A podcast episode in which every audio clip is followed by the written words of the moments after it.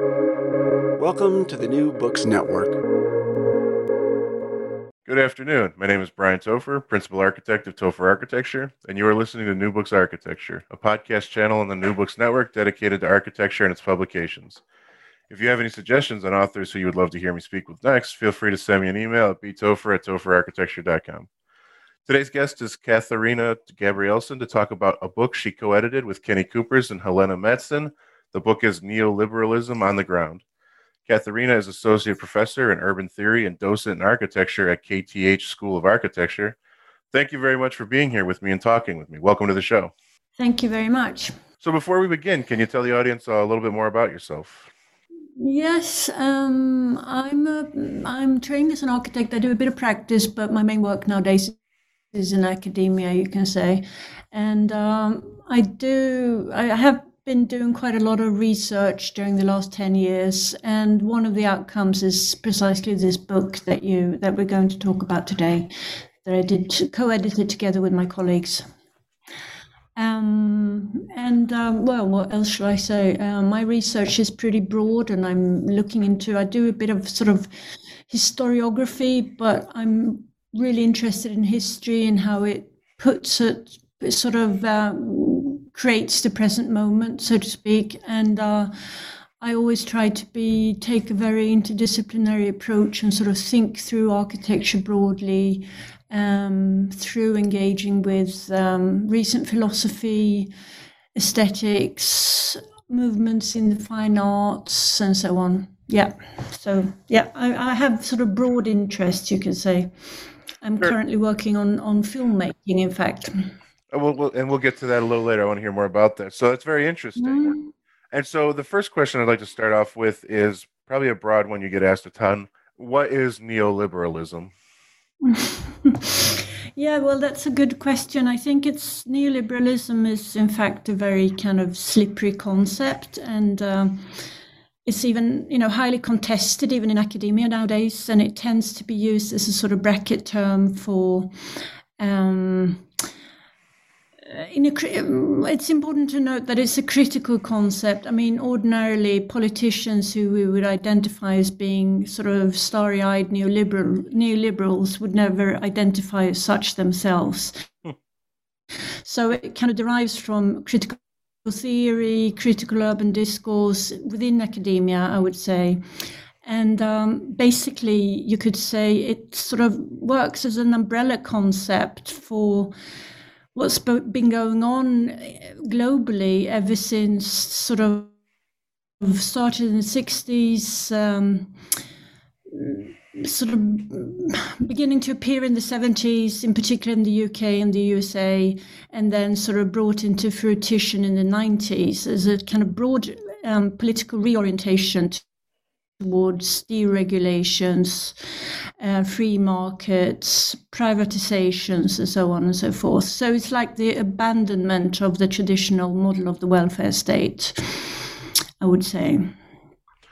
Interesting. And so it's a shorthand version of it. Uh, mm. A great definition. And so that's kind of the first topics I wanted to talk about. So the book is not necessarily this manifesto of architectural design based on that in my mind, it's a little more focused on you know urban policy and architectural concepts. And so I was wondering if you could elaborate a little more.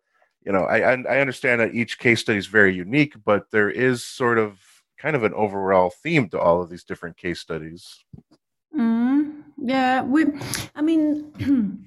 Neoliberalism, as I said, is a very sort of broad term um, that corresponds to, you could say, kind of late capitalism, the sort of state we find ourselves in today with global capitalism. And what we're interested in is to see how architecture and planning um, are sort of part of that huge ideological shift. Uh, and it means understanding architecture and planning, or in, especially architecture, in a broader sense than just identifying architecture with buildings or built objects. So we're also looking into architecture as a sort of a, as a discourse, as a way of presenting ideas, new ideals. Uh, aesthetic reorientations and so on. So we we of approach architecture broadly in order to understand how it's somehow part of this ideological shift and not just representing it or adapting to it. So it, we're putting architecture in a very active mode, in fact. And I'd say that's one of the premises of our book is how we understand that architecture can work as a conceptual lens to capture minute shifts in society as they are ongoing. And then Another premise for the book is something we pick up from critical urban theory uh, and thinkers like uh, Neil Brenner and Jamie Peck, who are social scientists and architects.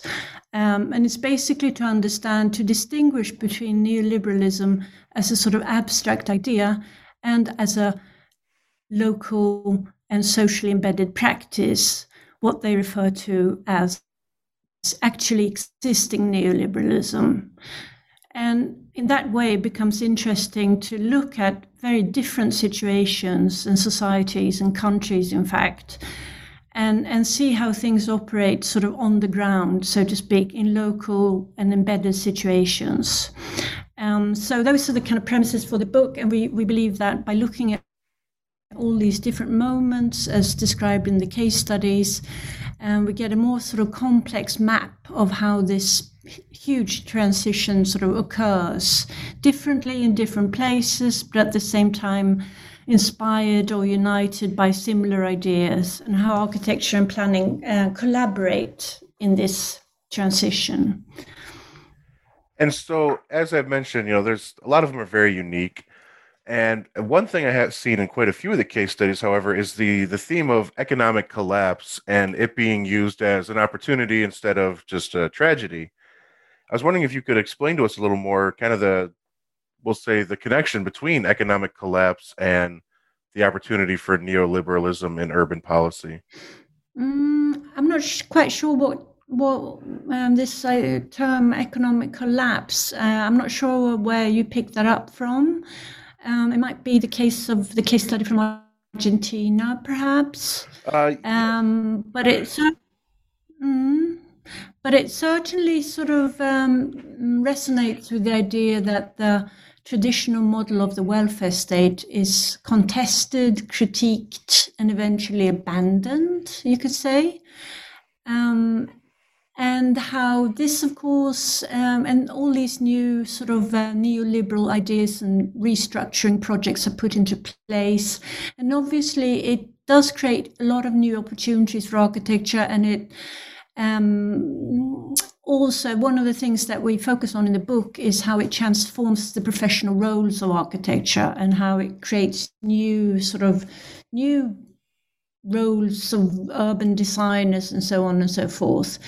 But it's not, I mean, our emphasis is not on the kind of new opportunities that are created because we, um, we obviously take a very critical approach to this increasing domination of the market. Mm-hmm. Um, and one of the things that we're also trying to claim is that architecture is, in a way, also a mode of resisting or or creating different kinds of realities than those defined by the market. But um, generally, most of the most of the chapters is really on looking at how architecture becomes engaged in this process of social transformation. You can say, mm, right. I mean, um, yeah, I, I, could go on, but I'll end oh, there. Oh, mm. Oh, please. Uh, so and so another thing I thought, you know, the uh, the origin of the book itself, it's hinted at in the beginning that it, it came about from a conference. And so mm-hmm. the question is, you know, not only just hearing more about the conference, but what initially led to this discussion being led. I, I personally have never heard of a lot of this. And so mm-hmm. what, what brought about the you know the conference and then the actual combination into this book? Mm-hmm. Is neoliberalism not a sort of a household word in, in, in the States? I would say not, but I can only speak really? for myself. Uh-huh. That's very interesting because in, I mean, in Sweden and I don't know, in France and in, in the UK, certainly it's, it's very much sort of, um, it's, it's a very common topic. Uh, and one of the things that we decided early on was that we're not, we're not really claiming that we're kind of um, advancing the discourse on neoliberalism per se, but our contribution is to look at how architecture and the built environment is part of this movement. Because usually neoliberalism is sort of discussed in terms of um, social science and so on, and it seems to disregard how neoliberalism is sort of also something being shaped in the everyday. Um, but um, yeah, the background to the book. I mean, me and Helena Mattsson, we've been working on a research project about um, the role of architecture and planning in Sweden during the 70s and 80s. Um, which is a historical historiographical project research project uh, and the name for that project was architecture the architecture of deregulations so we um, made a call for an international conference um, i think it was in 2016 and uh, run that conference for two days. And some of the papers ended up as chapters in the book. And the other event was a session on that Helena did together with Kenny Cupers in the Society of Architectural Historians Society, I think it's called in Europe. And they had a session on architecture and neoliberalism precisely.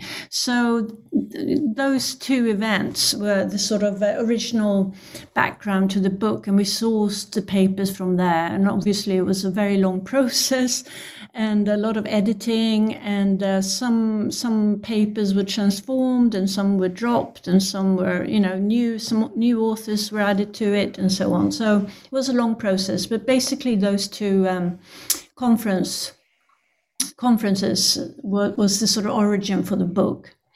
And we started in i think 2015 thinking about how we could do something together on this theme yeah, so it's always, a, I, I think it's difficult to understand unless you've been in this sort of business yourself, um, the kind of really long process behind the making of a book. Absolutely. Yes. So, yeah, and it came out in March 2020, so, so it was like a year ago, and we were planning to do some kind of launch, but then this whole pandemic coronavirus struck. So we haven't yet been able to launch it, but hopefully we will be able to do something about it quite soon.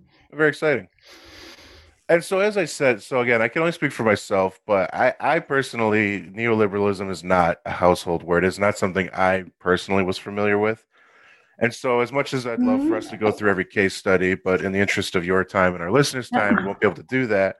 But I was wondering if you know we could start right on the very first one, the collapse of so, of a social housing monument in France, the Palace on Mortgage. Mm-hmm. wondering if you could maybe walk us through that a little more, particularly the you know basically the broad concept of kind of explaining the theme of the book for for me personally and anyone else. Mm-hmm. Yeah, sure.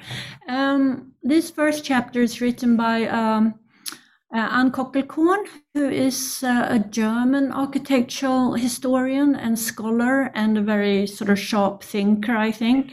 And uh, this, the chapter is derives from her PhD that she finished a couple of years ago.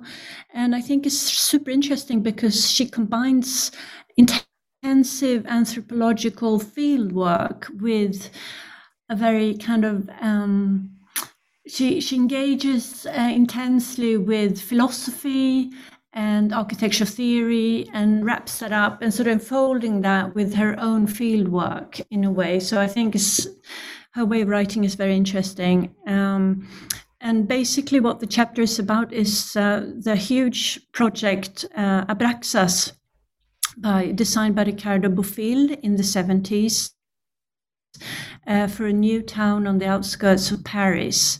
And at the time, uh, this, I think many of you might have um, know this project because it's very celebrated and it's got the spectacular architecture looking like sort of a take on the on a French uh, royal castle or something. And it's also served as a film set several locations it's got this kind of dystopian strange character to it. I think it it appeared in the in uh, one of the films, um, The Hunger Games, for instance. Mm. So it's this really scenographic and strange environment. But what she's looking at is how it was built as a celebration of di- social diversity, uh, postmodern architecture, and uh, um, the kind of uh, the idea of dwell the right for a dwelling for all and so on and how it through transformations of the french policies for the housing market and through various shifts in the financial economy um, during a period of a couple of years it completely became sort of um, um, the the inhabitants shifted, the middle class moved out, it, was left as a sort of place of abandonment, abandonment and despair. You know, a, a sort of palace on decline, as she writes about it, and um, and basically what she's pointing to is that this kind of radical shift in the housing policies and so on, um, transforming the right for a dwelling into the obligation to partake in the housing market. Um, how this was an occurrence that came about through a very active intervention of the state. So, in terms of under, uh, sort of as a reading of neoliberalism, it points to the requirements that it was actually the state in many cases that took the lead in these transformations. It wasn't just a matter of the state stepping back from its former social responsibilities. It was a historical kind of transformation undertaken by the state precisely. So she does a particular reading of how neoliberalism comes about that falls back on the work of the French philosopher uh, Michel Foucault in particular. Um, and one of the things she points to is what she refers to as the tra- tremendous disjunction between how this project by Bofill was celebrated as an avant garde piece of architecture as a triumph of postmodernism, so to speak, including numerous publications and awards and so on and the physical materiality of the building and in this state of decline uh, and as supported by in, its inhabitants who gradually became more and more sort of dispossessed and disenfranchised. So she's pointing at the disjunction between architecture as a symbol and as an image and as a real physical daily environment. I, think I may be simplifying. Uh, she does some very refined takes on this, but I think it's a very dramatic story that is extremely well researched and that is interesting in the way she kind of it's very interdisciplinary but it's very interesting the way it's uh, based on her own prolonged inhabitation of this place absolutely and thank you very much for that. And so, like I said, as much as I'd love to go through every case study, we just we won't be able to. No, no. And so you mentioned that uh, you know the process, of course, of getting a book published is quite a lengthy one. And so one thing I always like to end these uh, sessions with is, you know, since the book was, I won't say published, since the book's been finished, you know, what what have you been working on? What's what projects have occupied your time since then? Mm. Um, well, actually, the book that the project that I started with Helena Mattsson um, that refers to the Swedish situation. Um, that was the origin for this book. In fact, um, we still have to write our book in Swedish, uh, so we're still working on that, and that's based on Swedish case studies. And it's interesting because Sweden was celebrated for the world worldwide for the sort of Swedish welfare state model um, that was incredibly quickly abandoned, in fact. And uh, now Sweden is one of the most neoliberal, neoliberal countries in the world. Um, so that Sweden is very far from being, um, I, I, would say Sweden is a pretty extreme country in that respect. But so we're still working on that Swedish book. And uh, besides that, yeah, I, have got a new research project that's really looking into bureaucracy, but we got, we're using film as a, the idea is to use the camera as a research tool.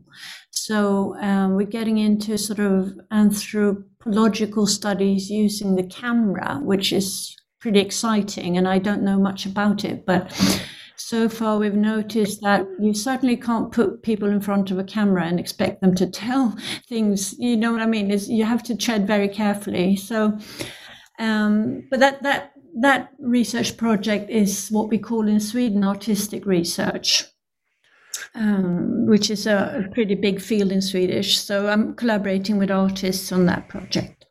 And that's the film project you hinted at earlier, correct? Exactly. Mm, And so, mm. I just just my own curiosity. So, when uh, what how is the what is your thoughts on the format of that release? Is it going to be a, a video, uh, on whether it's the internet or release digitally, uh, almost like a I guess a movie release? Yeah, well, it's not going to be a cinema, you know, like that. No, Gotcha. um, no. It's we're, the the idea is that it's going to be uh, like yeah, we we hope it's going to be one hour, and it's going to be about public art and the everyday environment and public space and the means and the and the and the conflicts in in that are kind of embedded in public art.